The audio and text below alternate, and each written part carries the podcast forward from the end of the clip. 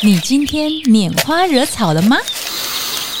三十四公斤才一百五十毫升，所以萃油率只有百分之零点零零四左右，哈，比玫瑰还要贵。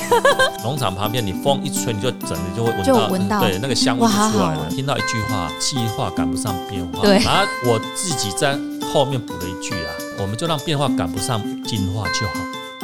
拈花食草，聊香谈生活。大家好，我是 Jenny 小燕老师。双周二上午九点更新，欢迎您跟我一起拈花惹草。我今天呢邀请的特别来宾是我们一个我的好朋友，认真介绍一下 立宇建材的董事长，那同时也是幸福生计的负责人。我们欢迎李文豪，文豪。哎大家好，嗨，我名字叫李文豪。哎嗯，好，这么简单的自我介绍。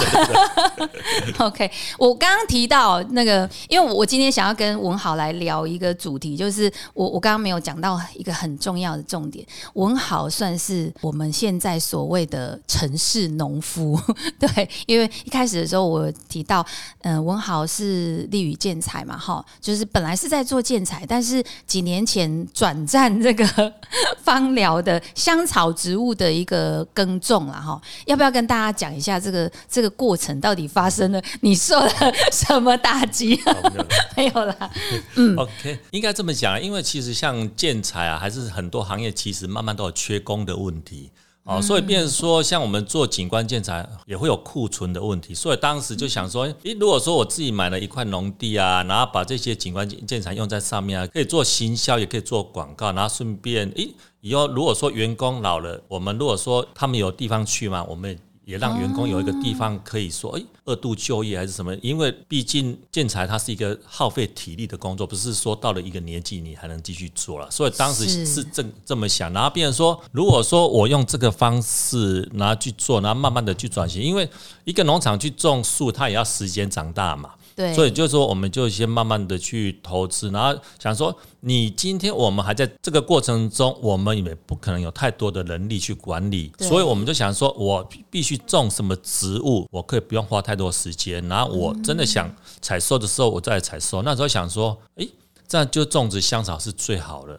哎，然后所以想说，哎，从茶树啊，然后其他植物，因为蛮多的植物，因为上过蛮多，应该说跟农业相关的课程，就是说很多农民他每天都要除草，因为都现在都强调什么哦，有机栽培啊，对。哦，等于说哦这些东西，它就是我不要用农药嘛，所以你就要除草嘛。但是农民除草他是没收益的。嗯，我们怎么解决这个问题？我想说，哎，种薄荷啊，种香草，你采收了，你可以炼精油，它是有收益的。其实这种东西，我们就觉得说，怎么去做，然后让以后别的农民也可以哦，无法的泡所以你用就现在讲的所谓的自然农法嘛，对不对？比较比较是偏，几乎都没有用到农药啊、化学诶啊，什应该说么那些整个初初期一定要有，为什么？因为初期土壤里面的杂草种子太多了。嗯。你如果说你就把香草种下去之后，以后你的草就除不完，因为你没办法跟着一起采收，对。没办法跟着一起采收，因为你采收杂草太多了，你对。以后采收。会是一个很大的困扰，所以初期你只能透过翻土，可能几次的除草器，先把杂草问题解决，然后变成说我们再去种香草会比较好，不然以后人事成本是一个无法去支持的。所以目前大部分也都是呃香草类，就是比如说唇形科的一些植物，这样有很多品种吗？目前应该是说一直换啦，因因为很多东西你种了之后，它很多香草植物，像我那边种的，如果说是灌木类啊，是这一些，它可能就是说它可以多年生，但是很多香草它是季节性的，对。对，所以它可能种一段时间就死掉，就不断的换，然后变成说我们就去尝试说去苗圃买不同的苗哦，可能就是因为像我们种过薄荷，就种过蛮多的，英国薄荷、绿薄荷、胡椒薄荷，哦，对有对这么多。对对对，薄荷大概台台湾目前品种大概三十几种，有我都你你种了几种？嗯，没有，它种一段时间有 有的就不是它就哦就没办法生存了哈对对对它等于，而且你要不断的采收，你不采收，它其实它也会死掉。是这样子哦。对对对对对，它因为它。们它们长得很快，对就是薄荷的生长速度蛮快的，对。但是就是一定要马上把它踩，诶不，然它就会死掉。没有是因为这样子。因为它长难怪。它长到一个程度，它就会我们讲原本是直立的，因为它长到一个程度太高了，它就会趴下去，对。趴下去之后，它互相重叠压在一起，它就开始长霉菌，它就整个生病就死掉了。对，难怪我常常觉得一直采收，一直采收。对我有一段时间，因为有时候哈忙，因为它长得很快，我门口有种嘛各种不同的薄荷，哎，我就会发现说，有一段期间怎么突然间大家一起自杀 家一起死掉，所以我就跟我们小姐讲说，奇怪，我那 那个怎么不见了？这样它会自动不见呢、对。它就自动就死掉了，。因为它是等于说，它当它倒的时候，等于说它就互相叠在一起嘛，它就整片都发霉了，就发霉就长菌了，它所以根部就全部一次就烂掉了。所以你一定它在它倒之前就要采收，不能让它倒下去，倒下去就完了。对，哎原来是这样，子、哦。香草只能不断的去采收，不断的去采收。所以，别人说，如果说可能有一些东西，其实我们都去换，为什么这样？嗯因为一段时间之后你就种别的，因为每一种植物它可能种久了，它会有特定的疾病，对对，对所以我们必须所以这个也是种不同的作物，让它的疾病去改变，这样不然像野外人家常常在讲种姜嘛，为什么他嗯每年要换一块土地？其实是类似的道理。那、如果说就是翻土，每年就是翻土，重但是新再翻土它的菌一次，菌还是在啊、它不会因为你翻土不在，但是因为我种了其他的作物，它那一种菌可能对其他作物没有影响，所以我另外一种作物它就可以种得漂亮。嗯，哎、所以就变我们讲轮作，哎、要轮作哦，对对对，对所以就是换不同的对对对植物这样子。哎然后就变成说，哎、我们可以去就不断的去尝试，因为像老老师讲，现在有三十几个品种嘛，对对对，对所以其实很多东西可以去做。然后有一些品种，我们可能就会先试闻看看，哎、这个味道嗯好不好闻对，好不好闻？像之前种英国薄荷，就觉得，哎、它这个味道带甜味，就觉得蛮适合做花草茶的。对，所以我就你有给我薄荷的纯露，但是我不知道那个是什么品种英。国薄荷，那哦，就是英国薄荷，对对对，好喝哎、那就英国薄很。好喝。哎所以薄荷纯露，你有萃到精油吗？呃，英国薄荷，在我们去萃取，其实它没有什么精油，量很少，非几乎常的少没有，。等于说萃取萃完之后，就上面薄薄的一层而已。等于说你要倒出来，萃油率很低。等于说我萃了大概十公斤，可能出来可能就大概接近十沫而已吧。就很少，就是萃有百分之零点零零一。对对对对，它对它是很少，但是我就觉得它蛮适合做花草茶的。对对对对所以市场上面没有，也是有啦，但是很少有英国薄荷，对大部分都是欧薄荷嗯啊、绿薄荷啊那些。对，对，那我们来聊一下你的，呃，因为我知道那个温豪现在在念硕士，诶，今年是第第三年了，因因为太忙了啦，对，第三可以聊一下你的研究做了什么样的、嗯的那个研究，跟我们的芳香植物有关吗？对对？因为等于说我们现在就是有在种香草、芳香植物嘛，对不对？嗯所以等于说我那一块地本身它是很贫瘠的，它都就是我们讲的石头地啦。然后我们常讲的石头嗯。地，它本身没有什么养分，所以刚好跟学校主任诶配合的厂商，他们有专门在种菇，然后想诶这个菇其实是它本身菇种完之后，它的基质其实还蛮有营养的，然后就就是用那个贝菇包。在培养菇的那个菌，对不对？那个是菌吗？那基质它算基基质质，对对对，等于哦对对，那算基肥，料就对了。对对。但是这个部分它也可以算有机肥料吗？诶，目前如果在法规上它不行，因为有机肥它是必须通过农委会的认证，它有相关的法规，不是说我们讲有机肥就有机肥了。对对对对，因为这种东西哦可能是牵扯到法规的问题。对，它是有机肥，但是它不是我们所谓的可以认为是有机哎栽种的那，种。没有错，因因为本身种菇的部分要变成有机肥，就是第一个，你种菇它一开始就是必须有机栽培，有机栽培之后，它所剩下的废料，我们再去做相关的过程，都必须符合有机相关的法规，而不是说我今天只把这个东西拿去堆肥拿来用就叫有机肥，它完全不行，因为在法规上认定就是说。一连串的那些 做的方式，全部都要符合有机法规，就是这样子。是哎，所以你把它拿来种什么？等于说，我们种香草、种蔬菜、种草莓，我都是用这个去种。哦对 对，对那效果好，其实它长出来都长得不错，叶子会比较大它的，是不是？香气呢？本身会比较厚实，哦，对，也会变变得比较厚。因为嗯如果说你养分不够的话，其实叶子你就会看起来很单薄偏黄。是，对，像我们种的薄荷就很翠绿的，哎然后它不会有黄，那香气呢？你有你有香气都蛮吹过的。？其实有时候光是你在农场旁边，你风一吹，你就整个就会闻到，闻到嗯对，那个香味好好哦！出来了你。看，这就是现代城市农夫人家向往的生活。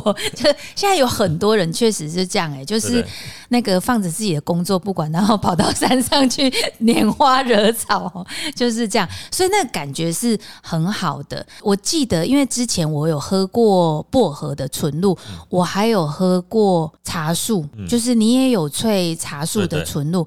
但是那时候茶树有萃出精油嘛？因为其实茶树算萃萃油率算蛮高的，高了高了。对。对你有试过有把它萃出？有有有。有也有萃到精然后像我油们萃茶树，有时候会不同季节，有时候我会利用开花的季节，哦，对，因为连花一起采收，然后一起萃，你就会觉得它的香味就比较清香。然后如果是夏天萃的来讲，因为它本身叶子等于说它已经熟成到一个程度了，对，所以它萃出来的那个香味又不太一样。其实等于说一年四季都有，就是茶树它是常年生对的，对对对对对，然后像因为我们种到有一个只是，夏天才会开花，是它这样吗？大概在还是四？月份，四月份，四月份的时候，对，四月份左右，嗯对它开白色的花蛮漂亮的。嗯，对。很漂亮，所以反而是有有这个花的那个茶树的味道会比较香，诶，应该说它会变得比较清香，嗯，哎，然后变成说，如果说夏天蒸馏的茶树会比较厚重的感觉，哦哎，两个会有不太一样。然后如果是你如果说没有花，然后嫩嫩你叶比较你的多的时候，它你的茶树的味道很清新舒爽、哎，就是有一些茶树哈，我有喝，我很爱喝纯露，就是有一些茶树的味道会有一点杂质，对对对，是不是你的你在萃取的过程有什么特殊技巧因？因为有时候像我们要萃取，因为一个农场你不可能都没有灰尘，都没有像虫、昆虫啊、鸟类啊、蚂蚁这种东西，不可能说在树上面一定会有这些东西的存在。有的还有什么蜘蛛对网，对对对，很恐对怖对，。所以有时候像我我们确定明天是要萃这一棵树，我们就可能今天会拿水先去喷一喷，哦，对，等于先说清洗对，先把它？洗澡哎，是。先冲洗完再摘，还是摘下来再冲洗？我们会先冲一次。哼，对对，因因为上面有一些在上面就可以冲掉，我们就先冲。因为有有时候会有很多蚂蚁啊，因为其实蚂蚁现在台湾是一个哪一种植物蚂蚁比较多？还是都会？现在几乎都会都会，对。如果像树几乎都会上去。我刚开始哦种的时候其实不会啦，嗯但是因为昆虫的适应能力很强，对因为台湾现在那种琉璃蚁非常的泛滥啊，一开始它不上去，然后那个很恐怖。对，然后因为它是在比较大的叶片，它都会在叶片底下去繁殖嘛。但是因为茶树的叶片太小了，对，所以很细我种了一段时间，发现因为它没有叶片可以遮挡，它干脆就筑巢了。哦，对好恐怖哦。以前都不会看到琉璃蚁筑巢，对，结果因为我都种茶树，它没地方躲，它结果就筑在树下巢了。哎，所以很特别，很特别。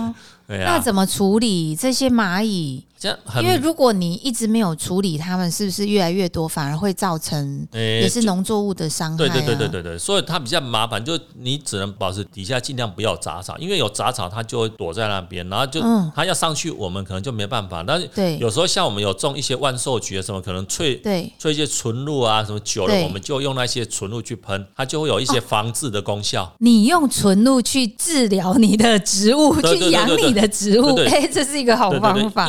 因因为现在我们农场所看到，就是说蚂蚁不喜欢到迷迭香上面去，不喜欢到万寿菊上面去。嗯，他不喜欢那个味道。对，但是因为它都有高度嘛，那但是月桂呢？你有试过月桂吗？月桂会上去，然后肉桂没有效，肉桂反而蚂蚁柠檬尤加利，我试过柠檬尤加利，也是会上去，也是会上去蚂蚁都没有效，蚂蚁都没有效。哦蚂蚁现在因为它的香味都在叶子上面嘛，所以它都在枝干上面爬，所以它无所谓，哎，对，它都无所谓。哇，很恐怖欸。所以我们万寿菊现在目前觉得万寿菊是蛮有效的啦，嗯对。的纯露就好了。哎，对对对，因为就有效果它那个有时间性啊，有时间性，什。么什么有时间性？等于说，他没办法说，像你去喷药，可能他哦他时间，然后他只一个啦，天然的驱离而已，你把它驱离而已。对对对，就是他不喜欢那个，这个是天然的好处，也是一个小缺点，就是天然无害，就是对我们人体无害，但是它可能没有办法像药物那么持久，嗯就变成搞缸啦哈，嗯就比较搞缸。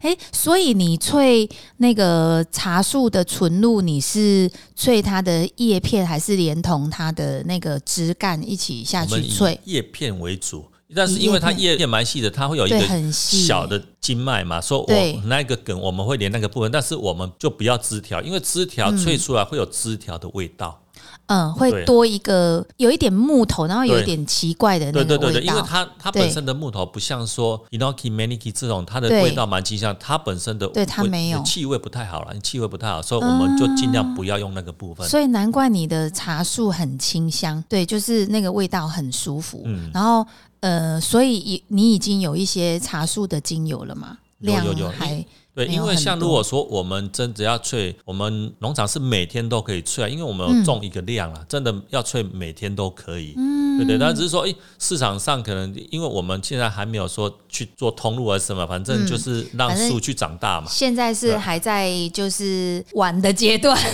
不不是说，因为树长大是要时间的。当你嗯今天把它砍了之后，你可以萃没有错，但是相对它大的速度就变慢了。嗯，对啊，所以前面几年你说你想要脆，然后做什么，其实只是减缓它成长的速度而已。嗯，对啊，所以我们先你每哦天都会上去吗？嗯上去山上？有空就会去啊，因因为其实我们农场就在交流道旁边而已，不 算山上。如果几天没有去，会不会杂草丛生很多？会啊，也是会啊，也是会啊。等于说有专门在种植的地方不会啊，因为那那个都会先做除草的动作，都会先除过了。对对对。这个就是我觉得我可能很困难的地方，因为你如果想到每天去第一件事情就是要除草，就觉得很辛苦哈。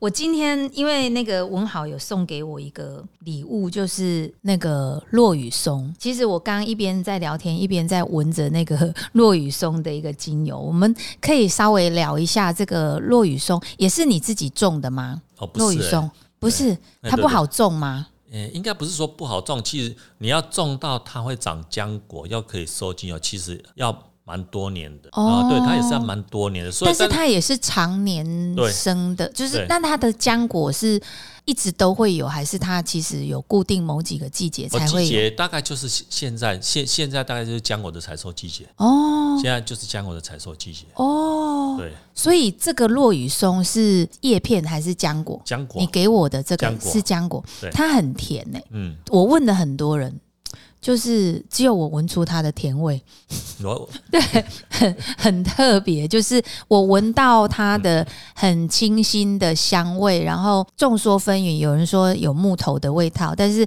我个人还是觉得它就是一个清新的叶片，然后那个分多精的那个感觉，然后带有一点甜甜的。就是如果有闻过杜松浆果的人，我觉得第一时间他给我的感觉就是跟杜松浆果的味道很像。嗯，可是你有去分析它的成分吗？有有有，它有什么成分？柠檬柠檬烯为为主对，人家柠柠檬檬烯占了将近快百分之五十，很很很高的比例，就是柠檬烯，然后应该是单铁烯的含量很多比，较多，对，还有一些那个阿法派烯的成分，嗯所以这个是用浆果。你可以大概跟大家介绍一下，就是怎么去萃取这个，因为我知道很搞刚哦非常的搞刚。其实很麻烦的一点就是说，大家有看到落羽松应该都长得很高大，对啊，然后它的浆果怎么采对收？对，当我们看它长得很高大的时候，其实我们都是摸不到叶子的。所以你要采收，啊其实都是很难的。哎、那变成说，我们之前有提炼有采收的，就是刚好都是朋友，他必须因为可能台风要来了，哦，啊怕台风来了，他必须矮化，所以嗯他透过机具去矮化，我们才有办法去采收浆果。不然，不然你要收浆果，你收不不到。因为它可能都在两层楼、三层楼，甚至四层楼的高度，你要收其实很大的一个。所以这个成本就增，加。对。然后变成说采收非常的不容易，然后因为它采收之后，你必须像人家做外面做那个脆梅一样，一颗一颗把它敲破，哦，你要把那个球果那个敲破，敲破之后里面对里面再敲吗？还是里面就没有，我就可以？们就直接敲这样敲破，因为这样才因为它的香味都是在浆果里面，你不敲破你蒸馏不出来，所以一对定要一颗一颗的去敲破。哇，对，所以它非常的费工，它不止采收费工，然后连加工过程，不是说像我们今天茶树，我只要说，诶，等于说我我们去锯了一一只回来之后，我们就把叶子剪一剪，放到蒸馏器，我就可以蒸馏。它完全不是，它等于说还要去等于说一颗一颗敲破，然后去蒸馏，蒸馏啊，因为它本身里面可能浆果里面含有蛮多的脂类，所以这诶，个过程它敲。破里面的那个浆果有没有可能？就像我们有时候在吃一些那个果实类的，有的里面其实还是烂掉，它会有吗？会，呃，就所以里面其实都是新鲜的、对，漂亮的因。为我们采收的时候它还是绿色的，我们不等它变颜色，因为等它变，因为其实是落雨松你也可以去树底下捡浆果，但是它，掉下来的之后，可能都会有一些霉味啊什么之类的。哦它你原来对你去用那些蒸馏出来，它一定也会有霉味，不可能没有。嗯所以我们都是采收新鲜的，所以这种东西。哦你很多地方也不太好采收，因为很多人去种落羽松，他可能就是种在庭院的内部啊，还是哪边，所以对其实你连想叫吊车说哦上去不可能。去弄都很难，都非常的难。所以采收下来的是新鲜的，新鲜的绿色的浆果，不是我们认知想象的那个圣诞树那边。难怪，因为我想说，有时候我们会捡到很多那个圣诞树那种球果，有没有对对松树的球果它就是我讲的，有一些它其实是已经坏掉了，所以打开来里头有一些其实是已经发霉啦，发霉，或者是它可能那个浆果就是萎缩掉的这样子。没有错。哦，所以新鲜的就不会有对对，一定要新鲜的，一定要新鲜的。我们在炼精油几乎都是强调新鲜啊。对，这个哎蛮重要的，因为而且新鲜的话，它萃出来的那个植物就是精整个精油就是很新鲜的味道，而且我一直觉得这个味道如果拿来做香水也很好。就是它是清新的感觉，所以要做一些草本调的香味还蛮适合的。但是萃油率高不高？其实我们如果你有算过吗？三十四公斤，那时候萃出来接近一百五十毛左右而已吧。三十四公斤才一百五十毫升，三十四公斤是三万四，对，三万四千，然后一百五除以，所以萃油率只有百分之零点零零四左右，对对不对没有错比玫瑰还要贵。对，这所以这比玫瑰还贵哎！哦，我今天我今天赚到了一瓶顶级的，我今天赚了两万块。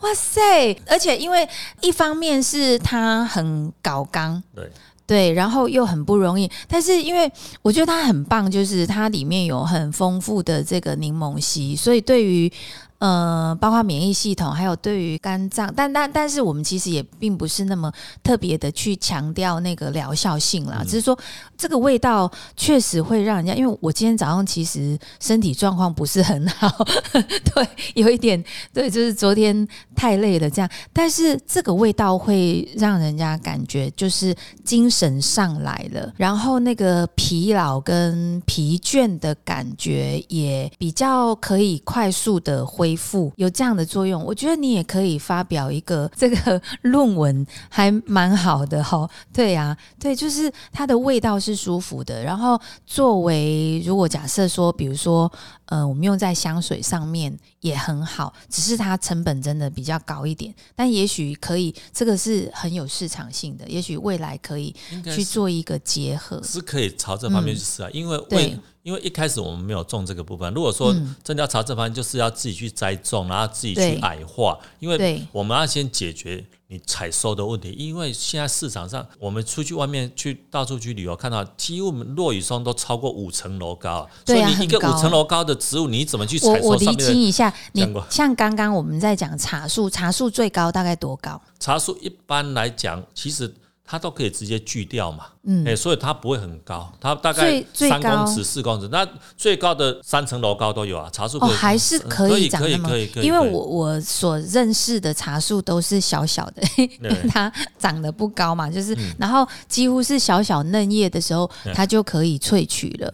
对，但是但是落羽松就是要哦到呃五层楼高这个，落差它们，不属于灌木，他们是属于乔木，所以都可以非常的高大。对，就是跟那个高山的那个对松树一样，松松柏可以，它们基然都可以非常的几乎都是这样。对，对我我觉得这很棒哎，这为台湾的农业其实带来一个。一个希望，就是我一直感觉，就是其实，在在推广芳香疗法的这一段期间呢，我一直很期待，就是如果有我们台湾原生种的一些植物，而且那个如果如果有在研究精油的，就知道我们有一个很很厉害的那个温佑君老师啊，还有我们的呃中心大学的王生阳教授，我们其实有很多的呃在芳疗界里面很知名的，然后很资深的这些老师们都。积极的在研究我们台湾原生种的植物，我觉得这很重要哎。然后反而是呃，我我现在所知道的有像柳杉啊、香山啊、萧楠啊，其实已经就是我们台湾的农夫都已经有开始在蒸馏了。然后反而是落雨松倒是第一次听到哎，我觉得你可以再多。呃，想一下，还有哪一些是台湾原生种的植物可以可以栽种，然后可以萃取？应该说，台湾原生种子为什么我一直没有想要去介入？因为我们家其实在民国八十年就开始种肖楠了，那时候也有试种过牛樟、红豆杉，我们都有种。但是因为其实台湾的树种很多都不错，但是最大的一个缺点是它全部是高海拔。哦，对，我们在低海拔要种这些东西，其实都不太适合，而且它长得不好。主要是应该是呃没有办法种的很漂亮吧？对，好，因为海拔的问题够高，对海拔的问题，所以它是一个很难克服的一个问题。确实，红豆杉也是吗？对，都是高海拔的。所以现在如果像如果我们去跟林务局要买种苗，他会先问你的海拔。你的海拔不适合，他就不卖给你的。所以你是这样子，对对，也不是你想种，对就能种，对对对。所以其实很多土地其实不是我们想的因为很多高山都是原住民保留地，对，所以就变成说，除非哦，不容易了。对，其实变成不太容易啊，而且因为高海拔树在长，它就是慢而已。哦，对，因为我们家种三十年，削呢也才大概直径大概三十几公分而已嘛。三十年实际也才三十几公分而已啊，所以你说要把它砍了吗？砍了也不是不砍。你说炼精油，其实再怎么算，应该都是一个不划算的一个。就是应应该是说，因为它肖楠也是要在高海拔的地方。现在中低海拔可以，但是等于说它种得起来，但是它的油量可能不高。对，有可能是这样。有可能，对，萃油率低，成本就高了。对。就不划算。然后再过来，现在一个问题，因为木质类的东西，你必须整棵砍掉，所以你诶可以砍到一半，小楠就死掉了。哦，这样子哦。对，因为它不是落羽松，落羽松我可以从中腰斩砍一半，对，尤加利可以腰斩，但是像台湾很多杉木类的，尤加利也可以腰斩。你一腰斩之后，它真的就腰斩了。哦，对对对对，肖楠会这样啊？那个呢？柳杉、香杉也会这样吗？嗯，那个我没有种过，没有试过就不晓得。对。哦，肖楠会有这个问题，哦，难怪，所以他们等于是，如果真的要砍的话，如果要萃肖楠的精油，就是整棵树都要砍掉了。都是肖楠，他们可能就是可能会去做高级的家具，然后加工的过程中，这些木屑再去做萃取，而不会说把整棵树拿来萃取，因为那个诶成本蛮高的，太高了，太高了。哦，所以也是贵哦。对对，变成说它的。不太可能直接嗯。去用这个部分萃取啊，一般都是我们所认识的，几乎都是因为他们有专门在加工这方面的，然后他们加工过程中的木屑，他来拿来萃取用，对，都是这样子。所以像呃，比如说，如果说种植一些植物来说的话，我我因为我前两天有遇到另外一个也是呃种植植物的专家，他种植那个樟香樟，嗯。嗯，那。就是我们其实有提到一个观念，就是到底是用种苗的方式，还是用直接种子下去栽种的那个，算是成效吗？还是成长的速度比较快？应该是讲，因为像我们乔木的很多，它叫做主根。主根就是说，它树干下来，它会有一个主根一直往深处去窜，哈，都往地里去窜，那你叫主根。但是因为我们用扦插的，它就没有主根了。所以植物少了主根，如果说大到一个程度的时候，它可能是有吸收土壤表面的水分啊，它它附着在那边，可能台风来就很容易倒了，还是所以少了主根，其实植物对它而言它是很不利的。所以一般我们讲用种子的叫那个十生苗，十生苗它的寿命也会比较长。如果扦插的有一些说你觉得种的不错，可能它二十年、三十年之后它就死掉，不像说有一些哦，我们可以种到百年、对千年那种树木，它没办法，它没办法，嘿，扦插的会有这个问题存在。扦插的没有办法生存很久。对对对对，呃，但是什么情况之下会做扦插？比如说，它可能是要改变品种，是不是？还是等于说一般来讲，我们希望说它跟原本母树的特性一模一样。如果说我们找到一棵很不错的植物，我们希望能继续有相同的品种啊、相同的质量的时候，我们就必须透过扦插，因为它就不会产生改变。如果说我们透过授粉然后产生的种子，你、嗯你没办法确定每一颗种子它以后长出来都一模一样，但是扦插的可以。哦对，，是要保持原台湾的。农夫很厉害的地方，就是可以改变品种，然后对，就是改变那个植物本身原本的然后可以加要速变种我们种植的面积，因为之后它可以哦一棵，如果说我们今天找到一棵不不错的植物，你要等它开花结果有种子出来。其实如果像一般的果树，我们从种子栽培下去，可能要采收要五年。七年、八年，有的甚至十年、十几年的都有。但是我用扦插的，扦插的，如果说它本身就已经开花结果了，它已经到那个年年龄了，你只要透过它就可以马上我种下去，隔年它就会开花结果了。哦，对，它会有一个记忆的速效果，度就会比较快记忆的效果，对对对它。有一个记忆的效果是那这样子。改变品种也是这样做吗？改变品种，应该说改变品种方式有非常的多种，但是一般我们还是会剪苗，但是我们嗯那个就会用成嫁接，嫁接到不同的地方去。像那个现在不是很流行那个玉露哦，甘露还是玉露水梨，然后很大颗的那个那个应该也是用嫁接的，嫁接的方式嫁接的，就是品种就变了，就是很大颗这样子。等于说，对。它原本植株的本体没变，但是它今年上面想长哪一种梨子，它就可以去接哪一种梨穗，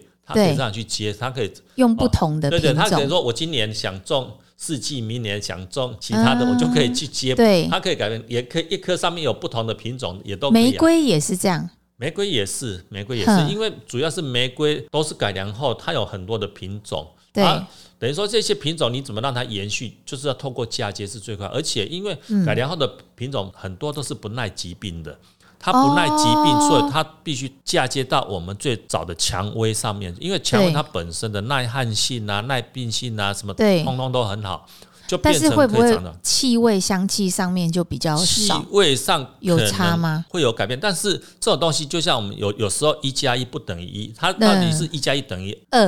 等于三等于一等于零都有可能，因为对。对对？对呀，不不知道，，因为这种东西等于说很多东西，就像我们调精油，可能嗯，它会有协同的效应，它会加什么？但是我们今天调错的时候，可能它也会互相的抵消嘛。嗯，对对对，所以这种东西，就是植物一样，它是也是会有这个问题它很多的变数，它很多的变数，这种东西可能就是要去尝试。要试哎、就是真的要试，对这个也是当农夫好玩的地方是吗？你有没有最有成就感？就是种了什么，就是长得很漂亮的，还是它其实是相对于其他植物都比较好种的？其实，因为我上过很多农业的课程，我们都嗯常听到一个东西，就是说，哦，老师都会讲说，阳光、空气、水很重要，对然后他都会讲说，根要吸水，要空气，但是都没有讲说怎么解决空气的问题。然啊后后来，因为我原本就读机械的嘛，哈，所以我们嗯，他提供的这些讯息给我们，就我自己就设计了一款嗯。植栽系统，那个植栽系统底下就可以给根部空气，哦，对，可以给根部空气，可以去种。嗯。然后，所以我自己种过草莓，一颗最大有七十八公克。哇。哎、哇，对对对，嗯。而且我透过那个系统，我只在我们家的顶楼，我们在对。台中市嘛，对对哦对对，就一般透天的顶楼上面，哇，好酷我还哦不！用拉黑网，因为。我们去看很多农地种草莓都要拉黑网，我对都不用，对对对它都可以让它活过夏天，可以育很多苗，就自己去开发那个系统出来。对哦，那所以其实你也可以直接就开发这个系统，因为因为我们常常讲，农夫其实要赚钱真的很困难的，没有什么太大的这个所谓的收益性，但是反而是在系统上面 可以去做一个发挥。我觉得我们不能再跟老一辈一样说我是靠天吃饭。嗯，对，因为如果不打破这个观念，真的以现在的天气想靠天吃饭，应该也很难的，很难。所以我们必须要去克服，就是在这个。嗯，不同的环境的变迁，还有气候的变迁上面，植物都还可以延续生存下去，这样，嗯，对，这不简单，不简单。嗯，好，那那个可不可以，就是最后剩下一点点的时间，就是文豪可不可以跟，如果现在。呃，想要转战这个农业市场的，或者是想要种植那个芳香植物、香草植物的一些后辈朋友们，有没有给他们一些什么样的一个建议？这样子，就是从你自己的从无到有嘛，哈，应该是从无，而且也是跨领域的的往这个农业的这个方向跟就是种植的这个方向发展，有没有什么可以？提醒我们未来的这个也想要往这个领域去做的人，提醒他们一些事情，这样子应该这么说啊。因为我觉得可以多上一些课，因为我们不要自己亲身去尝试，因为很多东西全部都是钱堆积出来的。因为你任何测试，它都是必须花钱、要花时间的。所以我觉得要先去上一些课，然后把自己想要的，诶，可以多跟老师去沟通了解，然后听听别人的想法，因为我觉得这个是缩短自己在路上跌跌倒跌倒的机会啊，时间啊，应该这么这么讲啦。因为因为很多农民其实我们看到的，他们就是说，他们觉得他们种什么东西很厉害，这个这点我们是相信，但是他们不愿意。再多学一些，让他的整个种植去改变，所以变成说，哎，真的就是靠天吃饭。我觉得说，如果想走这一条路，真的要透过不断的学习。对，然后变成说，其实我都常听到一句话，嗯，我们都讲计划赶不上变化。对，然后这一句话，我我我都觉得是没有错了。现实是有差距的。我自己在后面补了一句啊，我们就让变化赶不上进化就好了。哦，对，因为真的是啊，因为当你进化的速度够快的时候，你管它什么变化，因为我们可以去掌控它，因为这个原本就在我们预期内了。对，所以我都觉得就是让自己进化而已，因为你进进化，你才能去预防所有的事情。对，然后你会去想到哦，可能我会碰到什么，碰到什么，然后我怎么去解决？我要去哪边找老师请教啊？这样，所以这些东西就是只能透过学习，不断的学习。然后不要有设限自己的领域，为什么？嗯，因为你设限了自己的领域，你就完全看不到别人的领域。其实别人的领域可能可以提供你很多的思维跟想法。是，搞不好我们的问题在别人的领域，其实他根本不是问题。没错，没错。你只要去问一下，搞不好人家马上就给你答案了。其实你不用真的到处碰壁。其实我都觉得。这个蛮重要，就是要要开口问呐，这确实是这样子啊。对，因为这个也是我今天邀请文豪来上我们节目的另外的一个原因啦，就是我们都市的人很向往着农村的生活，或者是往乡间去，然后呃可以租一个自己的农场啊，一个农庄啊，不管是为了休闲娱乐，或者是也许有另外的一层的想法，但是这个前提应该确实是要先做一一些功课哈，让自己。可以有更清楚的知道，当我要开始设一个农庄，或者是建构一个农场的时候，从雏形开始，然后怎么整个的一路上的一些规划，嗯，经过专业的一个指导跟学习，然后创新是很重要。就是刚刚文豪有提到，这个进化的过程其实有一个非常重要的概念，就是我们如何在传统当中去做一个创新。哈，好，非常好，非常感谢今天文豪的一个莅临。那我们。今天的 podcast 就到这边，谢谢文豪，谢谢大家，谢谢。